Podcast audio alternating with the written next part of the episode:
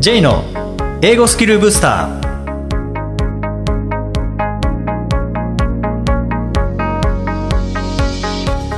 こんにちは J こと早川浩二ですこんにちは、アシスタントのあきです。この番組は旅行や仕事で英語を使えるようになりたい方、TOEIC などの資格試験の勉強をしている方、英語学習へのモチベーションを高めたい方にスキルアップのコツをお伝えしていく番組です。J さん、今回もよろしくお願いします。よろしくお願いします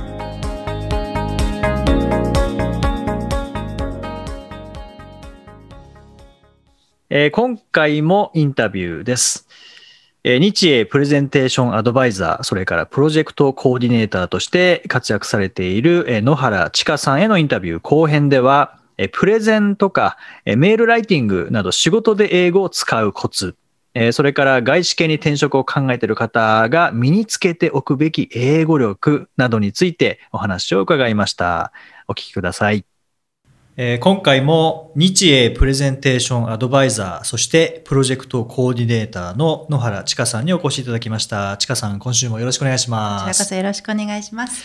あの、以前千佳さんとお話しさせていただいた時に印象に残っているのが、えー私はその人の専門分野を英語に変換するお手伝いをするのが軸なんですっていうことをおっしゃってたんですよね。はい。で、まあ、当然それって翻訳とか通訳とかではないと思うんですけども、はい。どういうサポートをされているんですか？はい。あの、まあ、前編でも触れてたんですけれど、英語力ってやはりどこでどう誰と英語を使うかっていうことによって軸が変わると思うんですね。なのでその方が、えーいらっしゃる専門分野に特化して言語というくくりで捉えていかないと英語もなかなかあのサポートしきれないっていうところがありましてで例えば私はマーケティングでずっと英語を使ってましたけれどもメーカーのマーケティングだったんですね。なのでものづくり、まあ、一つのブランドでマーケティングをしてたのでそこで使う英語とで実際に、えー今も生徒さんでいらっしゃるんですけどシステム開発で、えーそのフィールドで使う英語っていうのも全然違うわけです。でもちろん文法英語力っていうベースの部分は一緒なんですけれども使う単語がまず違うのでその分野の特定英語ではこういう単語があなたの分野では出てきますよねっていうところをあの精査するところから始めます。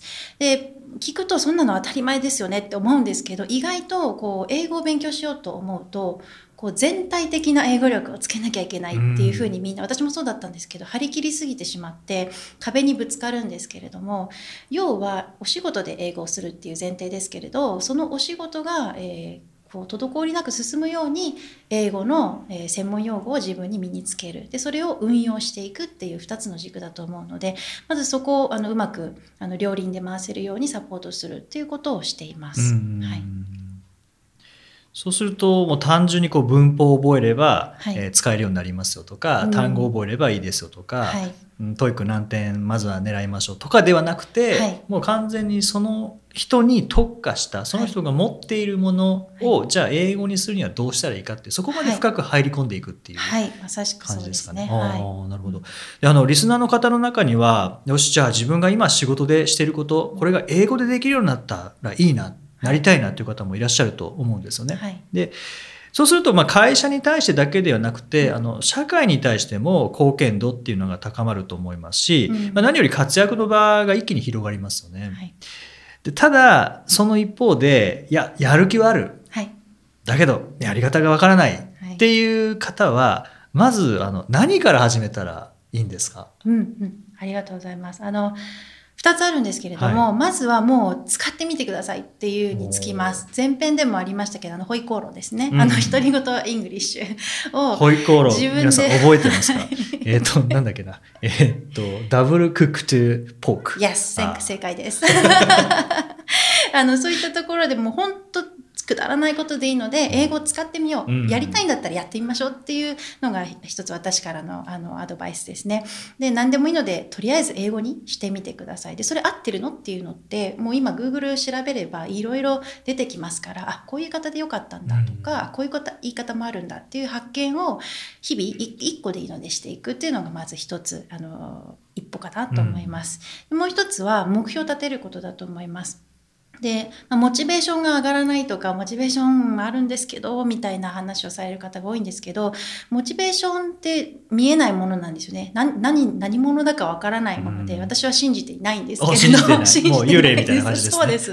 もう一番頼りにならないもやっとしたものだと思っているんですけど、目標にした時点でそのモチベーションというものに形ができると思ってるんですね。で目標値を決めた時もあの目的地がここって決めた時にそこまでじゃあどうやっていこうかなっていう具体化が始まるので、あの Google マップでピンを落とすイメージですよね。うんはいでそのピンを落とすっていうところをあのまずするっていうのが2つ目のポイントだと思います。自分はじゃあどういうふうに英語を使いたいのか誰とどんな人と話したいのかっていうのをまず具体的に考えるっていうのをあのお勧めします。あーまあ、一つ目のとりあえず使ってみるっていうことに関しては、どうしても、まあ、僕もそうでしたけどもまずは正しい英語が使えるようになってから喋、えー喋れるんだっていう意識でこう学んでると、はじゃあいつそれが起こるんですかって話になっちゃいますもんね。そうですね。私もそうでした。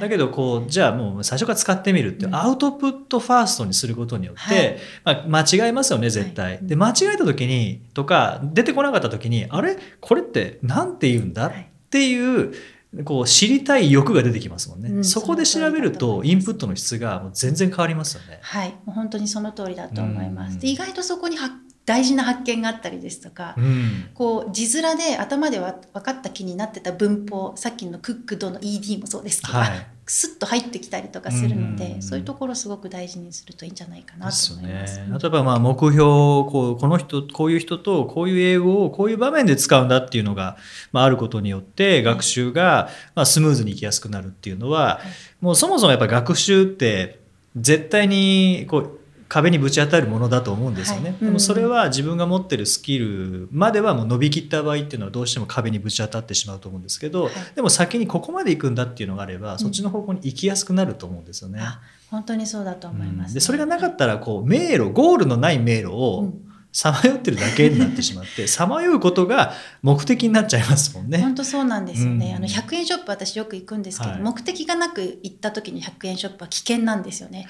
何でもかんで今すごいいいものいっぱいあるのでこう何でもかんでもこう誘惑されて目的がないのであこれもいいかもこれもいいかもってなっちゃうんですけどこれを買いに行くぞっていうのがあればあのちょっとこうよそ見してもまずそれをつかむんですよね。うん。でこれがあるから今日はいいやっていうこう達成感もあるのでこうちょっとクッと力を入れれば無駄な買い物をしなくて済むっていう。しかも100円だからいいやって そうなんいう意識が働きますもんね。はいはい、なので勉強も勉強するぞって思ってるだけではいろんな誘惑がありますし、あこっちちょっと後でやろうとか思っちゃうんですけど、うんいつまでに何をどうするっていうところまで見えていればあちょっと今日はここまでやっとこうかなって思ったりすると思います。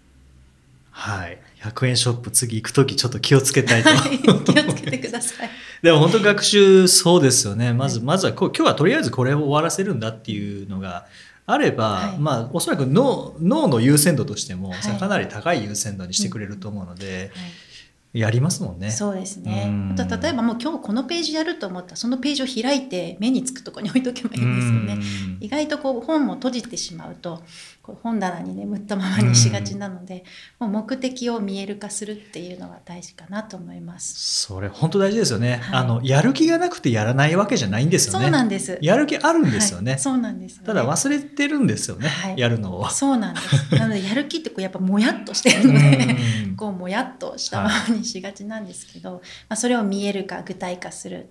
でそれって多分皆さんが日々しているお仕事のプロセスと同じだと思うんですよね。うん途方もないプロジェクトの目標があったとしてもじゃあどういうステップからできるの？ってスモールステップに落とし込みをしてじゃあ中長期の目標を立ててじゃあここまでの売り上げを上げてっていうのってそういうことのプロセスかなと思うと、うんすごくリンクすると思います。そうですよね、はい普段やってることをそのままそのシステムを英語学習に取り入れるだけで本当そうですね。うまくいきますもんね。はい、そう思います。あの英語というとやっぱどうしてもこう外資系っていうイメージがあるんですけども、はい、ちかさんも外資系の企業ではい仕事されてきた経験をお持ちですよね。はい、その通り。でその経験からあのこう転職の面接のサポートだとか、はい。えープレゼンのサポートはい、もされているっていうことなんですけども、はい、例えばプレゼンやらなきゃいけないっうん。ていう時に英語力はい。ちょっと足りません、うん。あの現在完了形とかよくわかりません、はい。っていう場合にこれ勉強からした方がいいんですか？はい。それともなんか台本を作り始めた方がいいんですか、それともなんか何をしたらいいんですか？あのもちろん全部ができた上であのかっこいいプレゼンができると思ったのが、いでできることが一番いいと思うしかっこいいと思いがちなんですけど、皆さんそれを目指しがちなんですよねやっぱりこう分かりやすいので。ですが、まあ、目的は何かっていうのを改めて考えてみた時にプレゼンじゃあ例えばそのプレゼンが売り上げを発表する場なのか、うんただのシェアリングの場なのかもしくは予算を取りに行く戦いの目標があるのかうんどうかで、やっぱアプローチも変わりますね。で変わるんですけど共通しているものは相手に伝えたいことがあるっていうことだと思うのでその伝えたいことそれを英語でちゃんとキーワードを自分の中に落とし込みをしておくっていうのが一番大事だと思います。そうかあの、これ当たり前のことを言いますけど、はいプレゼンって自分の英語力の発表会じゃないですもんねそうなんですよ。でそこに陥ると途方もないあの迷路に入ってしまうので、うんもうそこは諦めた方がいいと思います。あのそれこそあの短期で英語が喋れるようになったら皆さん苦労しないですし、うん私もあの英語で苦労した人間なのでよくわかるんですけどだからこそ言うべきことを自分の中にちゃんと、えー単語集を作っておくイメージですね。あのプチ辞書ちっちゃい辞書を自分の中に持っておいて、そのプレゼンの時間数10分なり15分なりその、えー間耐えうるちゃんと発信力に変えられる単語帳を自分の中に作るっていうのが一歩だと思います。そうかこう膨大な知識とかはい、膨大な文法力とか、はリスニングスピーキングライティングとかをどうしても考えがちですけど、はい。プレゼンって時間決まってますもんね。そうなんですよ。そうかその10分で必要なはい。英語力さえ身につければ、はい、まあ、なんとかなるんですよね。なんとかなります。発表会じゃないから。そうです。で、うんその後の質疑応答はすごい四苦八苦すると思うんですけど、それもメモしたりとか、まあ、チームがいる場合はチームに助けていただいたりとか、でまた次のステップになりますけどプレゼンに標あの標準を定めた時には自分にちゃんとその予備知識を入れておくっていうのが一番大事ですね。じゃあこうイメージで言うと学習するんじゃなくて、はい準備をするっていうイメージですかね。まさしくそうだと思います。はい。確かにそうですね。はい。なのでこうやっぱりこう気負って勉強しなきゃって思うとやっぱりプレゼンってこうタスクノルマなので、うんうんある程度。なのでそこのズレ、はい。ギャップに押しつぶされてしまうと思うんですけどそね。まあ、そこはもう切り離して考えていいと思います。はい。でそこで見えた英語の課題を次学習で、あのリターンマッチをするとかうんっていう自分の目標もにつなげていくといいのかなと思います。僕らどうしても学習ファーストで考えちゃいますけど、はい。だからインプットをとりあえずして、はい。である程度インプットしてきたらアウトプットできるようになったらいいなっていう希望でやっていくと、やっぱりどうしても、まあ短くても3ヶ月はそうだと必要になっちゃうと思いますし、はい。もう本当にそれでずっと使えるようになるにはやっぱり1年2年とか3年とかはいですけど、まずはこの10分間乗り切る。で目的は、えー英語うまい英語を聞いてもらうんじゃなくて、はい。えーまあ、それぞれのプレゼンの目的があって、それを達成することっていうのを置いて、えーその10分間のために準備をして、はいそうすることで、まあ、できたことできなかったことっていうのを振り返ると、それが今度は学習になりますもんね。本当そうだと思います。はい。でそれをずっと続けていけばはい普通に学習していくよりもよっぽど早くうんうん身につきますよね。そうですね、うん本当その方の理想のあのステップが作れると思います。うんはいということは A さんに必要なやり方と B さんに必要なやり方っていうのはもう完全に違っていいわけですよね。そうですね。私も完全に違うと思って、うん。なので普段ビジネス、えーまあ、プレゼンテーションのアドバイジングさせていただくときは完全に1対1でやりますね。うん。はい。ちかさんの経験から、はい、直前どのぐらいでこのはい。プレゼンの準備っていうのはできるものなんですか、一1週間とかでいけるんですか？あの内容にももちろんよるんですけれども、あの私も社会人していた時にこれ無理だろって思ってしまうような量のプレゼンを翌日するって翌日？往々にしてあるんですよね。往々にしてあるんです、はい、なので、まあ、徹夜してやればっていうのが、まあ、極論あると思います。でただそれでプレゼンうまくいくかっていうのはまた別で、うん。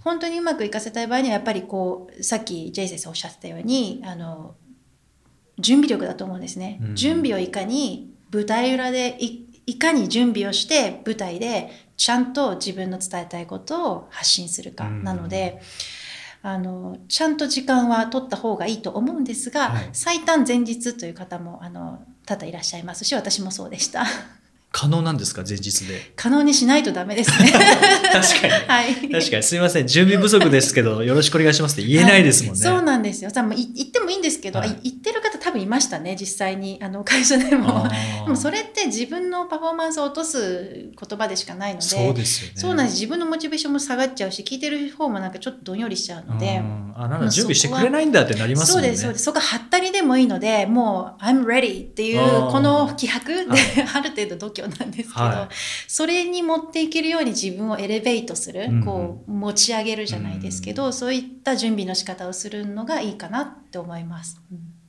まあでもあのいきなり言われても、はい。前日なら大丈夫ってことですね。そうですね。うん。あの、まあ、例えばですけど、はい。50ページあるのを全部チェックしてくださいって、はい。それは無理ですけど、うんじゃあ何をやりたい、どのページあのフォーカスして言いたいですか、うん。の時にじゃあそこだけやりましょううんっていうのは、あのアドバイジングに関しては前日でも十分できます。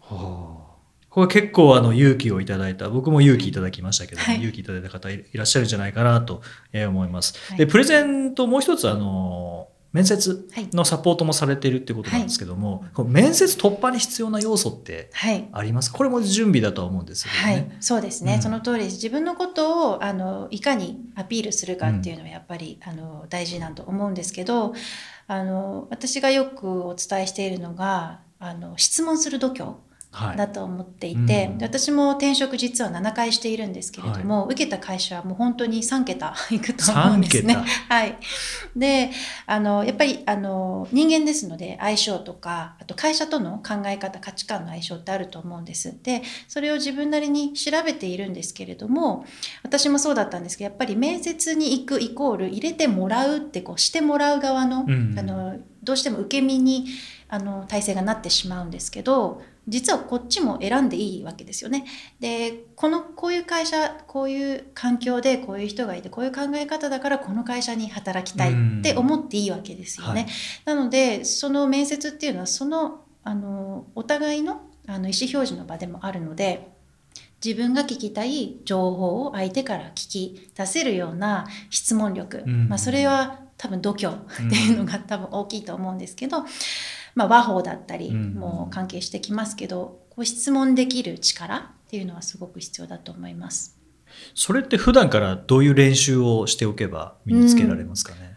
そうですね、うんあの練習というよりは日々の中でなぜなんだろうっていうのをたくさんあの散りばめるといいと思います。うんやっぱりこうリーズニングあの面接行かれる方であどうしよう失敗したなって思う時って質問に答えられないからですよね。はい。ってことは質問なぜどななんでこうなんですか？あなたどう思うんですか？に対して考えが出てこないっていうことは普段から考えてないからなんです。。はい、なので自分に質問をする機会を増やすってするといいのかなと思います。その自問自答を英語で行っていくっていう。そうですね究極はそういうことになります。でそうかそれであれば日常的にできますもんね。はい、そうなんですよねうん。本当ちっちゃいことでいいと思います。今日なんで自分はこれを食べたいんだろうんうとか、あそう昨日塩分たくさん取ったからとかそういうのでもいいと思うんですけど物事のリーズニング裏にある理由っていうのをんこう意識していくっていうのが大事かなと思います。それってこう思考力も鍛えられますしあそうですね当然その質問の質っていうのは答えの質にも関わってくると思うので、はいうんまあ、なんで今日そば食べたいんだろうっていう、はあの普段なんとなくそば食べようかなって思ってるところをいちいちこう聞くんですよね。そうなんですよね。でそれをいちいち答えるっていうことは、あの言語化する力も鍛えられますもんね。まさしくおっしゃる通りだと思います。うん意外と考え頭で考えてることって日本語でも出てこなかったりするんですよね。そうですよねはい、なので日本語の面接も私たくさんしたんですけど日本語でもやっぱり答えられないとかでそれが英語になってしまって余計答えられなくなるので、まずは自分の言語で自分にツッコミを入れる機会を増やすはいっていうのをお勧めします。なるほど。そうするともうプレゼンに関しても面接に関しても、まあ、まず大事なのははい度胸だと。そうですね。それから準備ですよね。はい。うん英語力は、まあ、もちろん時間あればあるほどはい準備は英語力の準備もできるけど、うんまあ、来週とか来月とかだと、まあ、はい限界があるから、まあ、それはまあ3番目ぐらいにはい置いておいて、うんでそのプレゼンとか面接の時間だけ耐えうるはい準備をしていくっていう、はいで最後は度胸と。はい。いう感じですかね そうだと思います。であの今実際にこう英語を使って仕事されている方もはいいらっしゃると思いますし、まあ、これから仕事を英語を使っていくっていう方も、の中でも、まあ、最も多い使い方の一つが、はい。E メールの対応だと思うんですよね。うん。うん。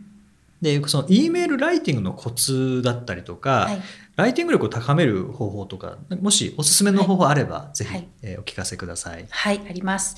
あの、一言に尽きるんですが、だらだら書かないっていうことですね。だらだら書かない。はい、あの、まあ、友達とのやり取りとか家族のやり取りだったらこう拙いあのこうなんとなくこう流れがないようなのでも、うんやんわり進んでいくんですけどビジネス、えーコミュニケーションっていうのは相手にリアクションをもらいたいからするんですよね。はい。はい、なので相手にリアクションを起こさせるだけの和法説得力がないとやっぱり思った答えは返ってこないし、A って聞いたつもりが D の質問の答えが返ってきちゃう、うん。しかもその D の質問はしていないみたいな。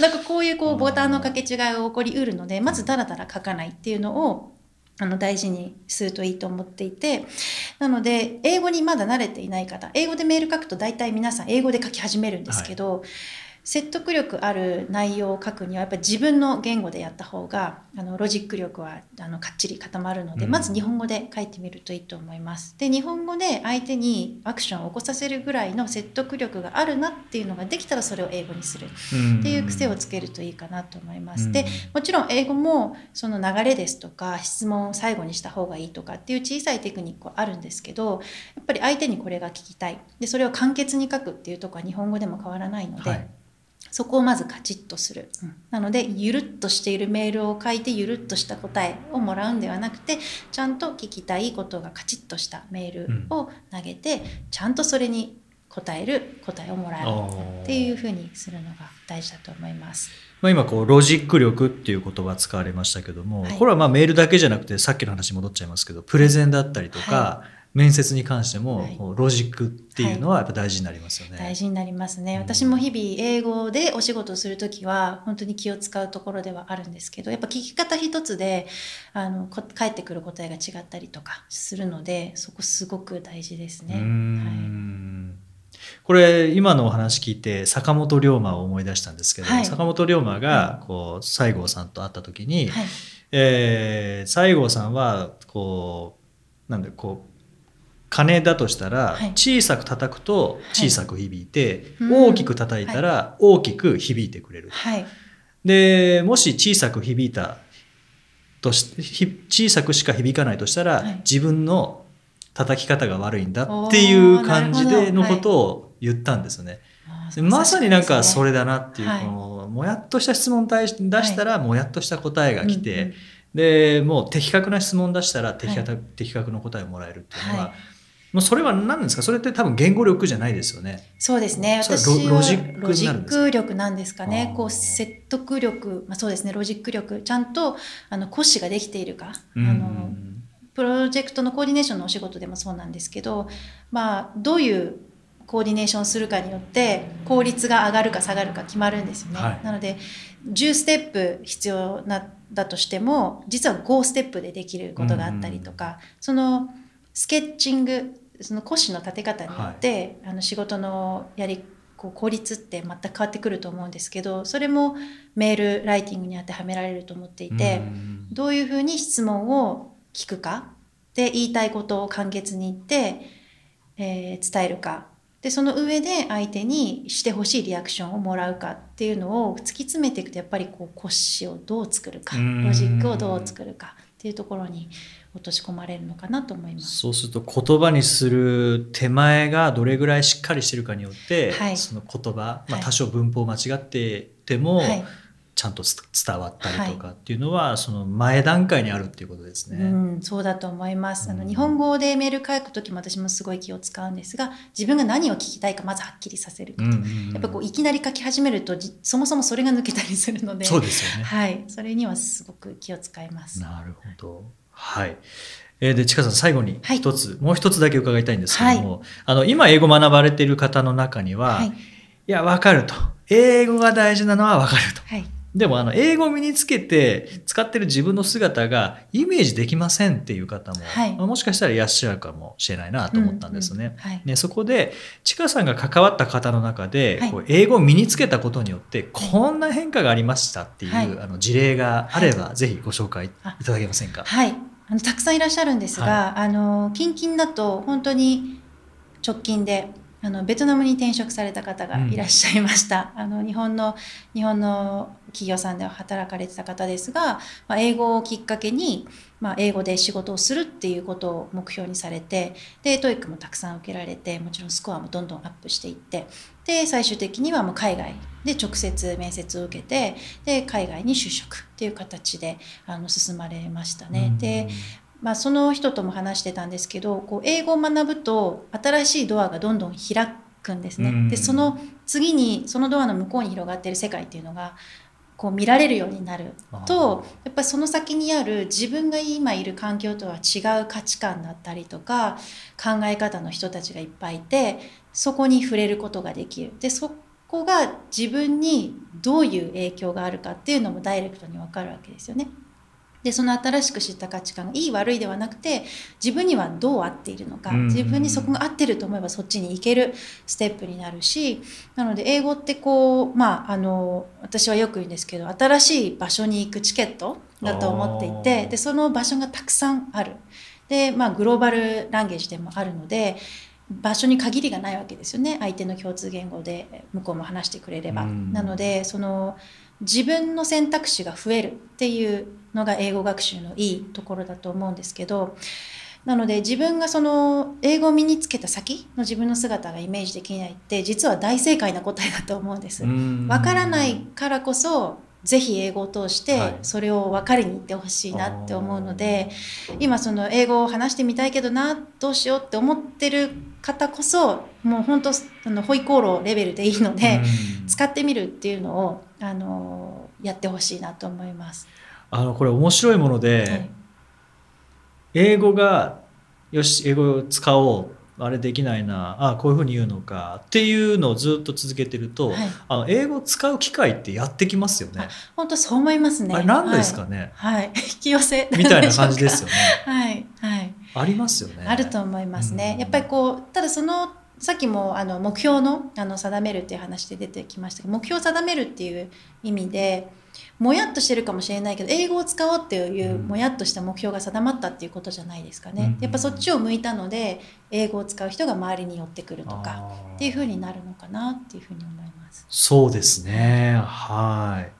いや、なんかすごく面白い、あの、学びのあるおはい。話いただきましたけども、ちかさんが提供されているサービスっていうのは、はい。なんかこう、あったりしますか？えっと、個人的にはあのレッスンっていう形であのご指名受けることが多いんですけど、まあ、基本はあのご紹介制でさせていただいてるんですけど、まあ、この J 先生のポッドキャスト聞いた方でもしぜひあのちか English 興味あるという方いらっしゃったらあの連絡いただければ、はい。どぜひ。どうやって連絡 あそうですよね。ればよろしいですか？あの Facebook でもいいですし、はい。あの地下野原で出てきます、はい。であのメッセージをください、はい。あの 申請だけだとあのどういう人かわからないのでね。はい、あのメッセージいただければ、はい。はい。い、つでもお答えします。はい。ありがとうございます。えー先週、それから今週と、え2週にわたって、え野原千佳さんにお話を伺ってきました。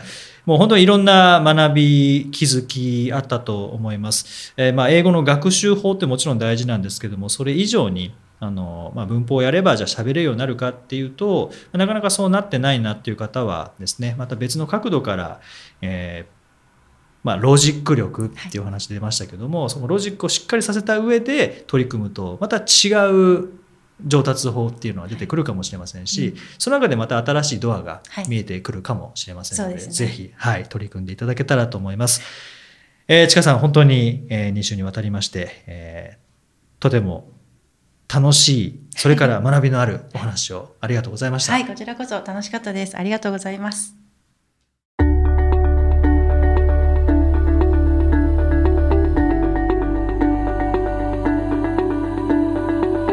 Useful Expressions.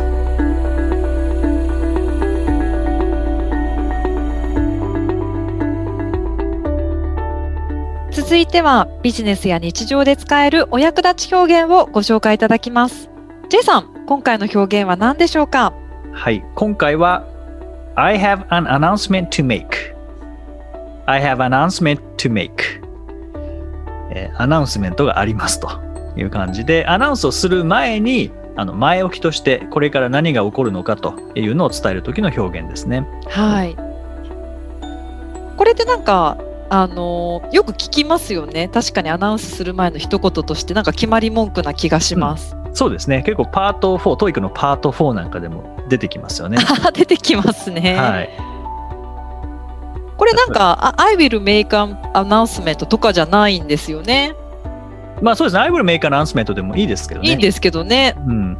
もうすでにこうありますよ、アナウンスありますよ。どんなアナウンスかというと、to make。ここまで必要ですよね。はい。I have announcement だけではなくて、I have an announcement to make。えお伝えすべきアナウンスがありますという感じですよね。はい。このなんか型っていうか、その SV を主語も動詞目的語プラスなんか to プラス動詞みたいなこの型って結構ありそうですよね。ありますよね。例えば、うん、I have something to tell you とかですね。はい、お伝えすすることがありますみたいなので、I have something to tell you なんかこれ言われたら、ちょっとしっかり聞こうっていう気になりますね。すねやばい、怒られるのかなみたいな。はい。なんだろうって思いますね。はい。他に何かありますかね？なんか、あの、I have nothing to lose みたいな。ああ、かっこいい表現です、ね、私はもう何も失うものないんで、ちょっと頑張ってやってみようと思いますみたいな時に、I have nothing to lose っていう感じはどうですかね。いいねうん、この to 何々って使えるようになった時って、英語使えるようになったなっていう感じが僕はすごくしたんですよね、学習してた時。付け足す感覚ですもんね。何か一言付け足す、ちょっとそこに技術が必要な感じはしますよね。そうですね。そうですね。I have something to tell you. I have nothing to lose. I have announcement to make. みたいなこうリズムがいいですよね。はい。あとさっきのその I have something to tell you この tell を変えて I have something to ask you とか I have something to give you とか。ああ、いいですね。なんか他に I have something to show you とか、うんうん、なんかいろいろ動詞を変えるだけでもいいですよね。ああ、いいですね。うん。I have something to give you. なんかプレゼントもらえるのかなみたいな感じですね。はいはいはい。ああ、いいですね。I have something to ask you. うん、いいですね。はい。とりあえずなんか、うん、そうですね、相手のご注意を引きたいときとか。うん。なんかこういう表現がいきなりこう見せるよりも、I have something to show you とかって言ってから見せる方が相手ワクワクさせられますもんね。はいはいはい。うん、そうやって言ってからなんかカバンの中から何かを取り出す的な 感じのところが想像できます。僕は今ドラえもんを想像しちゃいましたけどね。のび太くん、I have something to show you つって。まさに、そう、なんかもしもしかしたらセリフで出てきそうです、ね、いや、多分ドラえもんはそんなこと言わないと思います。いきなり出しますからね。いきなり出すか焦るかどっちかですからね。焦る。はい 失礼いたしました。まあでもこれは本当に便利な表現ですよね。あの構文としてもやっぱり使い回しが効く構文なので、はい、はい、いろいろこう作ってみてで声に出してみるっていうふうにするとあのとっさの一言的にこう出てきますよね。はい、便利だと思います。はい。第50回をお送りしました。J さん。はい。もうそろそろ年末ですけれども、ジェさん、お仕事は年末、どんな感じですか？えーとまあ、研修がありつつ、あとは大学ですね、はい、え去年も担当させていただいたんですけど、東京外国語大学で、去年は800点講座だったんですけど、今年はあの100点上がって900点講座ということで 今担当してますね。はい。何日間ぐらい？えっ、ー、と、それ6回コースですね。6回コースで。はい。11月から始まって、で、12月の真ん中で終わる感じなので、まあもうすぐ終わると。いう感じですけどね。例えばとでも東京外語大学の皆さんはやっぱり語学堪能な方多いのでスコアアップされる方も多いんじゃないですか？多いと思いますね、今年はまだ結果は出てないですけども、はい、まだテスト受けてないですからね、はい、ただ去年は一番伸びた方は800点講座を受けていただいて、で535点だった学生さんが、はい、えー、6回講座を受けた後で、900点までバーンと上がったっていうケースもそうなんですか。うん語学に慣れてる方っていうのはやっぱり伸びが違いますよね、まあ、もちろんその535点っていうのが、まあ、実際のスコアではあるんですけど、実力が全く出ていなかったっていうことは言えると思うんですけどね、うわあ、すごいですね。まあ、でもそれにしても、はい、ちょっとびっくりしましたね。え、それが2ヶ月ぐらいでスコアアップされたっていう。そうですね、1ヶ月半とかですかね。1ヶ月はい。そうですか。うん、今年も楽しみですけどね。そうですね。はい。またでも800点と900点では違うんですかね。難易度というか、その課題の負荷というか。まあ、900点になるとそうですね、やっぱりこう、苦手なところってあるとなかなか届かないスコアですもんね。そうですね。うん800点であれば、まあ、多少苦手なところはあっても、それ以外がちゃんと正解できていればいけるような気はしますけど、やっぱそこははい8割強の正解と9割強の正解の違うところですよね。なるほど、うんそこを弱点を潰さないと900点にはいかないってことですね。もうほぼミスできないようなイメージですもんね。そうですね。うんまあ、ぜひクリアしていただきたいなと思いながら、あと1回、もしくは2回ですね、授業としては。はい。はい。アキさん、どんな感じですか？私はもう、そうですね、学生さんのその2学期も終わるので、もうのんびり 過ごそうと思います。なるほど、いいですね。正月に向けてという感じで です。ね。はい。さて、この番組ではリクエストやご感想をお待ちしています。メッセージは J さんのウェブサイト、j ズブースターステーションにお問い合わせフォームがありますのでお気軽にお送りください。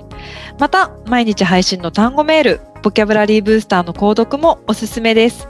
J さん、今週もありがとうございました。どうもありがとうございました。OK, thank you for joining us. Have a nice week.